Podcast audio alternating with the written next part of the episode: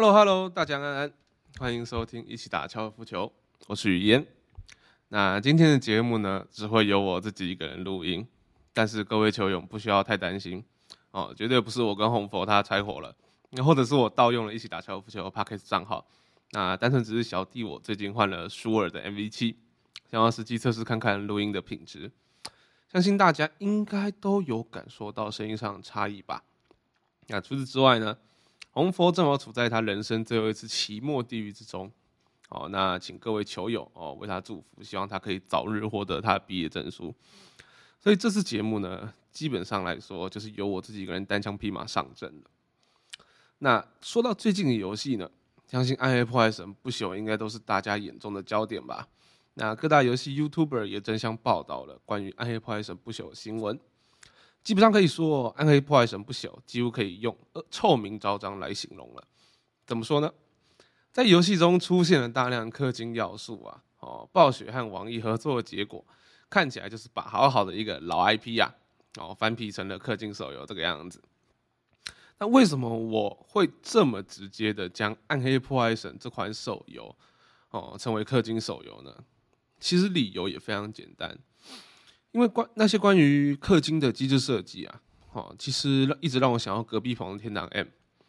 那说到这里，我们先来谈一下 N 堂天堂 M 吧。我相信这款手游在大家的心目中应该也是哦非常奇怪的名声吧。哦，当然了，撇除掉你是非常支持 Pay to Win 的玩家，这款游戏才有可能在你心中留下的比较明确正向的名声。哦，那至少对我自己而言呢？从天堂 M 诞生以来，我基本上没有听说过可能多少关于游戏性的评论，反而时常出现在新闻上的，就至少就我自己所看到的啦，大部分都是那些课长啊，哦，动辄在游戏里面刻下什么天文数字，哦，他们在这款游戏里面刻下金额呢，说句实在话，要么不是一栋新一区的房子，要么就是你我这辈子都赚不来的数字，那我们这辈子赚到的钱，年薪全部存下来，搞不好连他们的零头都不到吧？啊，那话说回来，天堂 M 的氪金机制呢？哦，简单来讲这样说吧，主要源于它的武器以及其他变身卡、传说、神话娃娃收集品，那还有解锁纹样这些物品之中。好，就我自己所查询到的资料，那变身卡呢，全部凑齐啊，哦，大约要花五千万台币。那神神话娃娃收集品抽齐的话，大约要花两千万。纹样解锁哦，大约要六百万；武器制作呢，大约要三千万。哦，这样子零零总总算下来啊，一个基本上大约满配的角色，零零总总可以花到接近一亿。哎，不对，这样加起来是超过一亿哦。哎，相当于一个新一区的房子了。哦，这对我们大家而言，应该都是天文数字吧？哦，当然，实话说得好，薛定谔的猫，薛定特的钱啊。最近的新闻啊，真的是非常恭喜丁特哈，用肉身为我们实验天堂 M 的几率，甚至告上法院哦。最后呢，哦，我们的黑局哦判赔了两百万。虽然这个两百万说句实在话，好像有跟没有一样，毕竟随便一个科长都能克到一亿嘛。到底他们真的会在乎这两万赔偿金吗？但当然啦，这个新闻呢，其实还可以涉涉及哦哦，涉及到台湾最近准备修例的转蛋法。哦，但这其实又是另外一回事。我今天节目就不会谈这个东西。啊，或许哪天我跟红佛啦，好有机会可以再聊聊。好，那话说回来，说天暗黑破坏神的氪金逻辑，那基本上呢和天堂 N 是蛮相似的。在暗黑破坏神之中啊，玩家需要搞到传奇宝石来强化装备的能力。传奇宝石呢，哦，又分为五星，在第五星中。又很刻意安排了一五二五三五四五五五这样的等级差异，哦，所以说呢，一个传奇宝石呢，明确来说，它是分成九个等级的，前面四个等级加上五星被细分的五个等级，哦，那传奇宝石这个东西要怎么获得呢？它需要去打哦，游戏里面一个叫做上古秘境的地牢来获得，但地牢的获取宝石的几率其实非常的低，当然了。聪明的网易爸爸呢？哦，早就为我们 这些像玩啊像儿子一样的玩家哦，准贴心的准备好了解决方案，也就是透过稀有文章和传说文章啊，来增加传奇宝石的掉落率。在国外其实有非常多实况组测试过不使用文章的状况下和使用文章的状况下的掉落率差异，最后的结果是，哦，没有氪金的玩家和氪金使用文章的玩家，其实获得的差获得的战利品，他们数量上的差异基本上是不可能比较的。好，当然啦，如果大家有兴趣，可以去看看一些游戏实哦外国的游戏实况组的实际的影片。那你可以看见，在地上喷的东西，基本上 真的不是同个量级啊。好，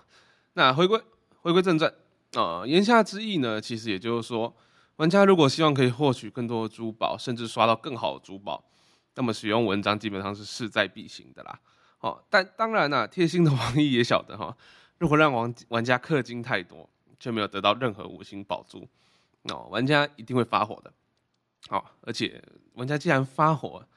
哦，就大大部分应该就不会再愿意氪金了啦。那如果不愿意氪金，他们就没钱赚了。哦，所以他们特别增加了一个保底机制，也就是说，当你使用了超过五十次的传奇文章，啊，你就会获得一个保底的五星传奇宝石。但要记得一个重点，哦，这个考试会考，五星宝石底下其实又细分了五个等级嘛。我刚有提到，也就是说，你就算开启了保底机制，你最后得到的也不一定是最顶的五星宝石。你只是对，就是一定会拿到一个五星宝石而已。那或许这个时候就有球友会想要反驳吧，毕竟很多手游都有氪金机制，那或许这个也只是用来减少游戏时间的机制而已吧。那我们其实可以从很多游戏中来举例啦，因为现在的很多手机游戏里头，其实就我自己所玩过的，我会细分，我会认为他们的机制哦，最主要的是一种。基本上就是像用钱换时间，或者是用时间换钱这种双轨并行的机制。哦，我觉得这个非常常见啦。啊，在我自己玩的游戏里头，随便举例的话，就像崩坏三吧。你当然可以用时间来慢慢的干女武神的碎片，哦，让你可以获取更高的女武神，或者是让女武神提升等级。但同时，你也可以选择用钱来节省时间，透过抽卡来换取女武神，或者是强化女武神的星级。但这种机制，个人认为啊，哦，这种机制的可行的前提啊，是角色其实它都有一个可以预估的强度上限，哦，就像崩坏三的女武神，哦，最高就是 SSS，那武器最强就是它的专武，文章最强就是搭搭配出来的那样子，哦，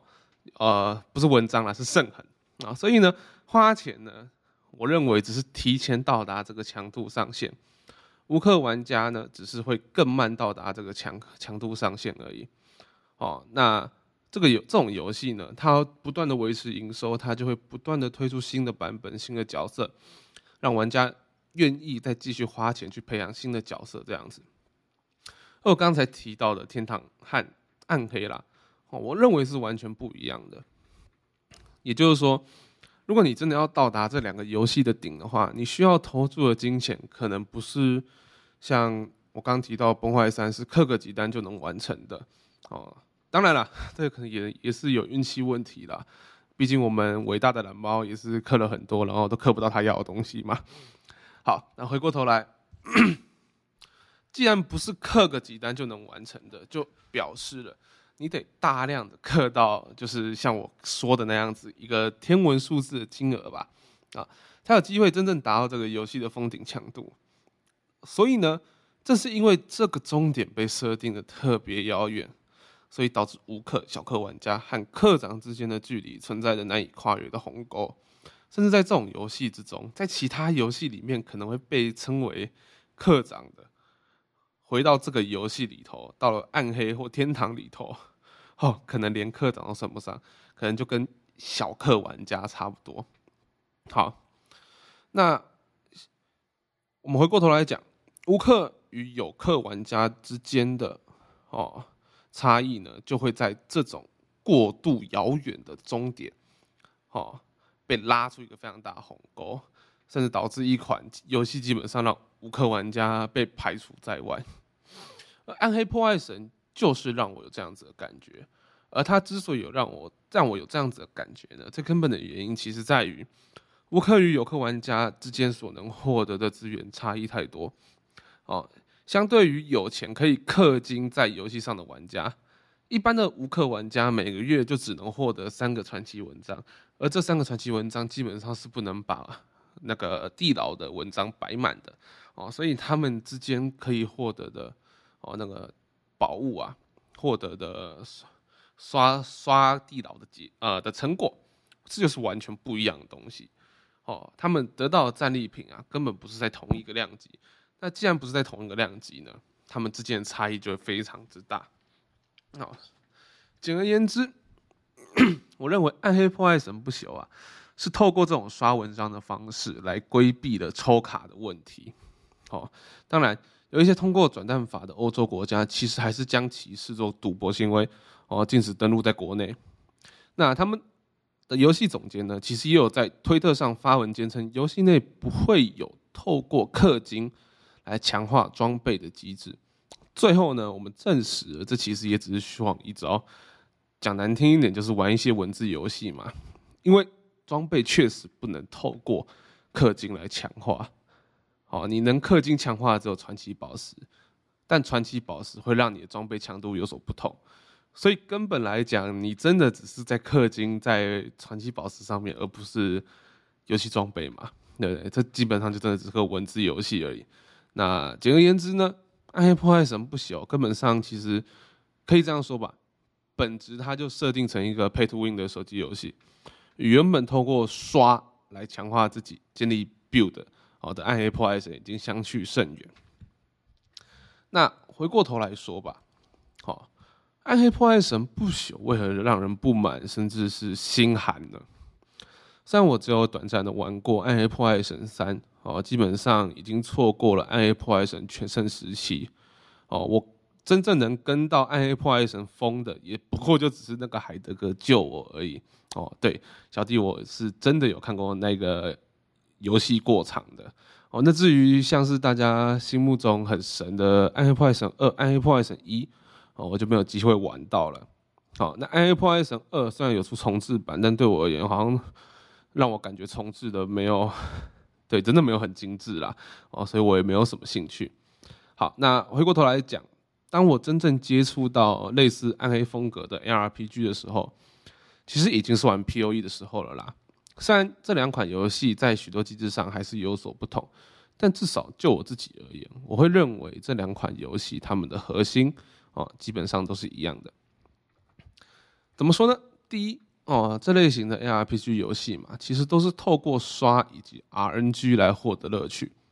也就是说，这个游戏没有办法透过氪金来使自己变得更强。好，我这里的氪金是指游戏内氪金，绝对不是指什么数字网交易哈。你要用数字网交易来让自己变强，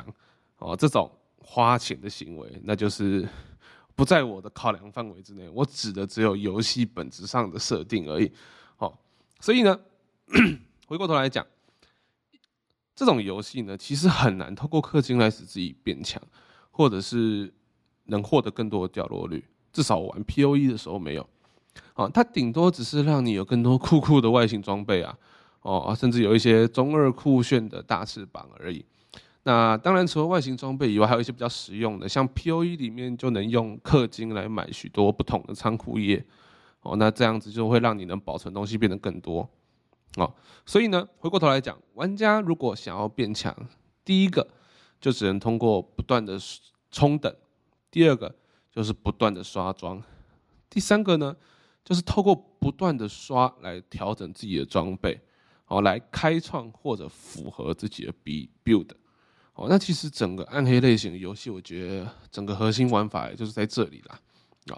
它其实透过这种方式，让你有非常多机会去尝试创造一些属于自己的东西，一个属于自己的玩法啊。那有些人呢，他其实并不追求非常强力的 build，或者是他其实也不追求终局通关，啊，全破整个游戏，啊，他其实更倾向于透过一些游戏机制来创造一些很强的东西，或者是好玩的东西。哦，有一些强度，它可能不能通过通，它不能可能不能通关，但它至少能保留了一些你觉得还算有趣的游戏游戏风格等等的哦，这样子，好像是 P O E 就曾经出现过有一个玩家他设计了一个 build，那个 build 呢，就是把他的游戏 游戏里面的角色的移动速度调到最低，然后他通过各种装备让他的移动速度变成最低以后呢，他走路哦就跟太空漫步没什么两样，但基本上哦是非常慢的那一种，整个影片两分钟他好像也没踏出一两步吧。OK，回过头来讲，啊，第二点啊，这类型的 ARPG 啊游戏，哦，为了延长自己的游戏生命，哦，使用赛季机制作为不断汰换啊、汰旧换新的手法，玩家呢其实可以自由选择投入每一季新开的赛季，那透过重新开始的角色以及该季哦新创的崭新的游戏机制。从大致相同的游戏模式之中，体验到不同的游戏机制哦，得到不同的游戏体验，并且在不同的赛季哦的游戏机制之中呢，哦，在一个赛季之中可能会有很多不同的搭配或反应，哦，那我举个例子哦，举个例子，就像 P O E 里面啊，其实它有一个版本是花园版本，然后有另外一个版本是密教版本。哦，这两个版本就是完全不同的时间线推出的东西，只是在一个新的赛季里面，它除了当季推出的赛季以外，它其实还会融合一些过去曾经推出的赛季这样子，哦，让没有玩过的玩家可以稍微理解一下我到底在讲些什么。好，所以呢，我刚提到的 P.O.E 的花园版本跟 P.O.E 的密教版本，前者呢是完全的自制装备的版本。好，那后者呢，提供了一定程度的自制装备的机制，两者在后来汇聚在同一版本的时候呢，其实就让自制装备这件事情多了更多的可能性。好，但这种可能性呢，其实是需要玩家长期累积出对游戏本身的理解，哦，以及对自身 build 的理解，哦，也需要玩家在新赛季的时候可以足够快速的适应新机制，啊，并且熟稔的使用旧机制。使不同版本的机制可以在同一个版本之中发挥出意想不到的新搭配，那这是这种类型啊，套用了赛季模式的游戏哦哦，所能让玩家在不断累积中得到体悟味。但相对的，这种游戏方式 也暗示着你在融会贯通这款游戏的时候，你需要付出非常多的学习成本。哦，这也是对新手比较不友善的地方。所以呢，归根结底，我自己会认为啊，这类型的 ARPG 游戏啊，好玩家要能从中得到快乐，最主要的其实是玩家投入时间，并且得到足够的回报，并且在这个投入的时间过程之中，RNG 其实占据了一部分的因素，那其余的则是玩家对于游戏机制本身的理解，两者共同组成的这个游戏的基本调性。好，简而言之。当你运气够好，受到 RNG 之人眷顾的时候，你可能会在游戏初期便得到很好的装备，或者是游戏初期就得到一定量的通货。那么对于游戏机制的理解呢，则是可以让玩家在游戏中处在一个即使被 RNG 之神抛弃的状态，也能透过本身对游戏理解的硬实力，哦，在每一季开季拓荒时得到最稳定的经济基础。那这种啊，哦，这种能力啊，就是我刚刚提到的被 RNG 之神抛弃，你还能活得好好的，甚至活得非常愉快舒适的能力呢，哦，就是这类的 ARPG 真正能区别哦一个人到底是高端还是低端的根本因素。哦，那这个根本因素呢，正是透过时间累积出来的游戏理解啊，哦所产生的。那就我自己的看法啊，其实暴雪和网易啊，哦，为了打造一个高获利的手游吧，他选择一个让氪金上限跟海一样深的、跟海一样深的游戏设计逻辑。那这种游戏设计逻辑呢，其实本质上是背叛了 AI-Pod 或其他 ARPG 长期以来所立足的一个游戏基础。这样说吧，当一个 ARPG 玩家不再是透过对游戏的理解或者是时间的投入来获得自身。能力的进步，而是单纯靠着金钱的投入时，其实整个刷子 ARPG 最让人沉迷的醍醐味哦，就在这个时候啊，其实已经淡然无存了。哦，因为玩家再也不能透过不断的投入时间来累积自己的经验哦，并且透过投入时间这件事情来成为这款游戏的高阶玩家，在暗黑破坏神不朽之中呢，能换能划分出玩家的程度的。最后其实变成了口袋的深度。暴雪与网易其实根本上来说啊，他们背叛了暗黑系 ARPG 长年以来的设计逻辑，而暴雪更是背叛自己的游戏商誉啊。在我心里啊，当《暗黑破坏神不朽》诞生的那一刻啊，哦，其实就预告着暴雪出品必属精品这样子的一个神话，哦，其实已经永远终结了吧？哦，那那个还会出精品游戏的暴雪呢，可能只剩下只存在在我们心中了。